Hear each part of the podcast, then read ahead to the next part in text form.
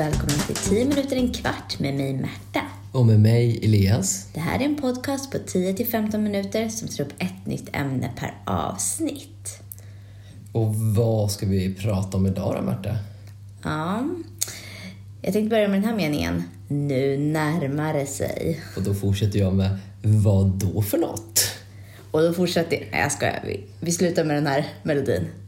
Det som närmar sig är någonting som infaller en gång vart fjärde år. Du pratar om skottåret då? Jajamän. Så här ligger det till. Ett skottår är ett år med fler dagar än normalt.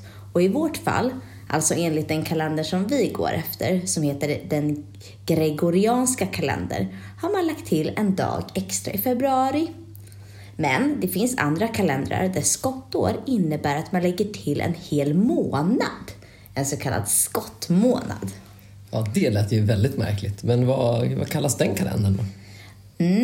Det är svårt för mig att uttala. Ska vi se om jag kan läsa rätt. Lunisolarkalendrar. Känns det rätt? Lunisolarkalendrar kanske? Det här får ni googla på lite. Ja. Men där lägger man i alla fall till en hel månad. Men då kommer ju såklart den här frågan. Alltså, varför har man ens det här med skottår egentligen? Jo, men ett skottår, det är ett sätt att hålla kalenderåret i takt med det astronomiska året. Och vad i hela världen är det astronomiska året? Det kan man undra. Det är ett härligt namn, eller hur? Astronomiska. Ja, men det ligger bra i munnen. Det gör det. Något med astronomi att göra. Det innebär i alla fall den tiden som det tar för jorden att fullbordas, alltså ta sig ett helt varv runt solen.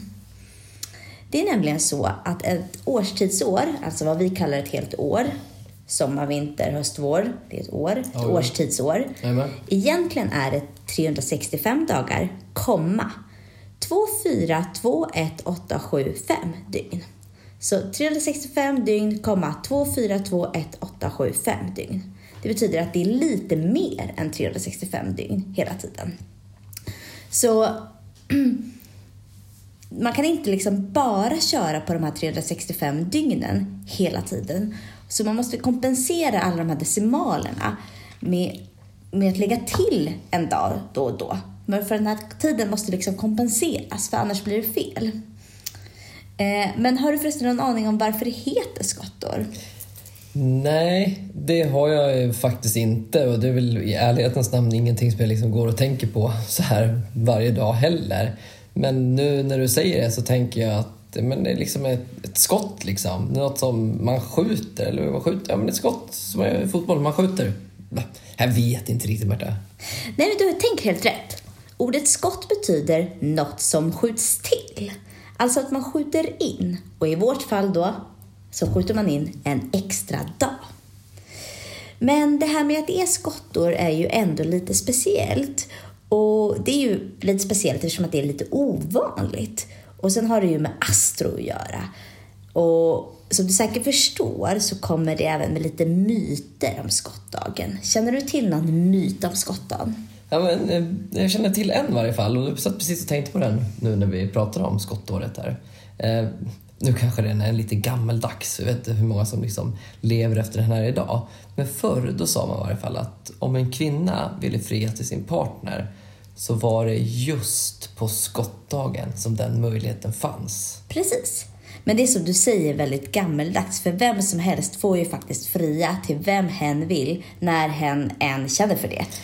Jo, men det är bra ändå att man är lite så här, man känner varandra. Vi kommer från någon dyker upp på stan och fria till. Jo, det är en fördel om man är kär. Ja, det. Men man behöver inte gå och vänta efter en viss dag i alla fall för att få fria till den man då är kär i. Nej, det är bara att köra. Men förr i tiden, närmare bestämt under medeltiden, så fick mannen inte svara nej om kvinnan friade under skottdygnet. Och om han ändå gjorde det så blev han faktiskt, gissa, slängd i fängelset. Nej, men han fick böter. Okej, men det är inte så kul. Så då gällde det helt enkelt då att det gäller att hålla sig borta på skottdagen helt enkelt. Om man visste att det fanns en chans att någon som var lite kär i en tänkte fria till en, om man inte alls var sugen själv. Ja, då fick man gömma sig om man trodde att man liksom låg i i frieriläge så att säga. Ja, det kan vara tufft det där. Men du sa ju lite det här om att vi lägger till en dag. För att ett år, det är egentligen lite längre än 365 dagar. Men vad skulle hända om vi bara struntade i det här? Om vi inte la till någon dag? Mm. Bra fråga. Vi skulle inte märka någonting av det här direkt i början. Men i förlängningen så skulle alla årstider inom loppet av 100 år ha förskjuts nästan en månad. Alltså shit, det är en helt sjuk tanke. Alltså då skulle ju i förlängningen vintern infalla på våren och våren på sommaren och sommaren på hösten och så vidare och så vidare och så vidare. Och nu, det här kanske är en helt sjuk tanke som jag säger nu bara rakt av. Men man pratar ju om så här klimatförändringar och sånt. Det kanske är så att vi någon gång bara glömde lägga till en sån här skottdag. Och det är därför vi tror att det blir varmare nu. Mm. Nej, vi släpper det direkt. Ja. Det släpper vi. Men du har helt rätt i att det är en sjuk tanke. Och att liksom, vi får inte glömma den här dagen. För att det skulle innebära stora förändringar. Ja, men då visste jag ju någonting i alla fall. Mm. Vet du någonting mer?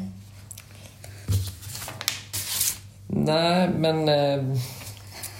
Jo, jag vet att fram till 1999 så låg skottdagen... Jag vet, jag kommer ihåg att vi spelade in i avsnitt om Finland. Att då låg skottdagen i både Finland och Sverige faktiskt den 24 februari. För det kommer jag inte läste om när vi höll på med Finland. Men sen år 2000 så la man istället till en dag och den inföll den 29 februari. Och anledningen till att det hamnade just i februari istället för att man kanske la den på sommaren så man fick lite längre sommar eller i slutet av året liksom, för att fylla ut. Det är faktiskt som att göra med de gamla romerska kalendrarna. Här dyker de upp igen, de gamla romarna vi pratar om hela tiden. Alltid.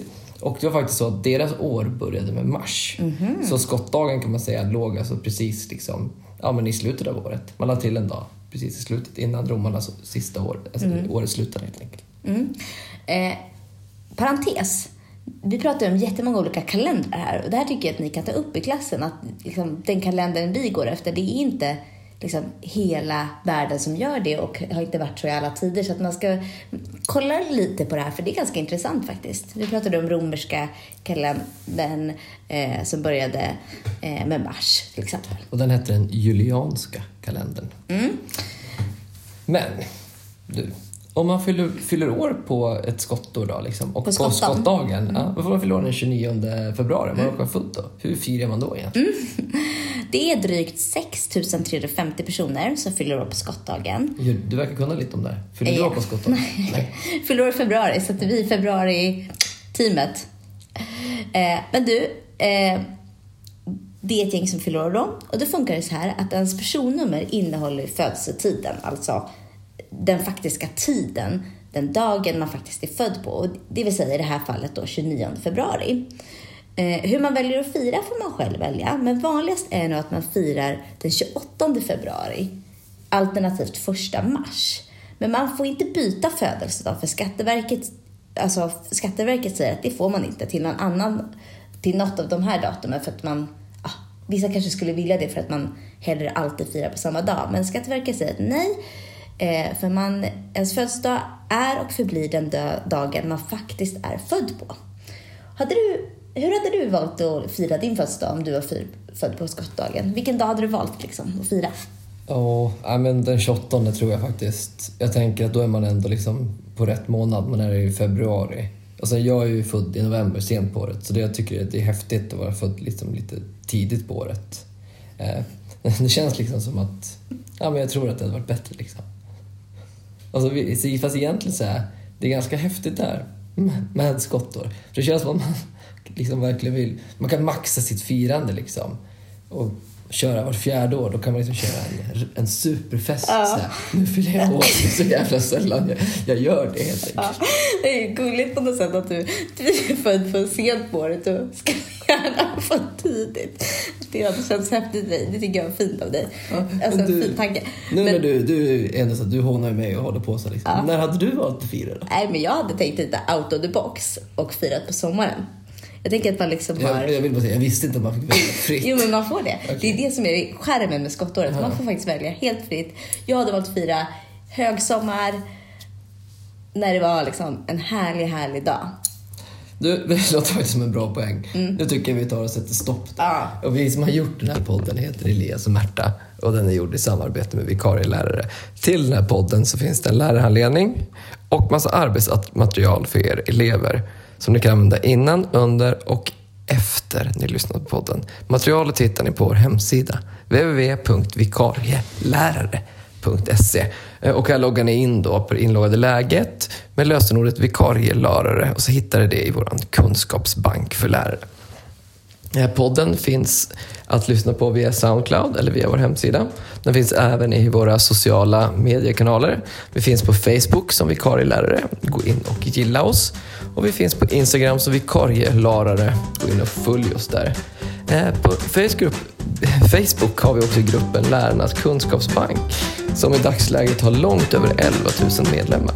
Du som lärare kan gå in och bli medlem där och ta del av mycket spännande material och tips. Tack så mycket. Hej!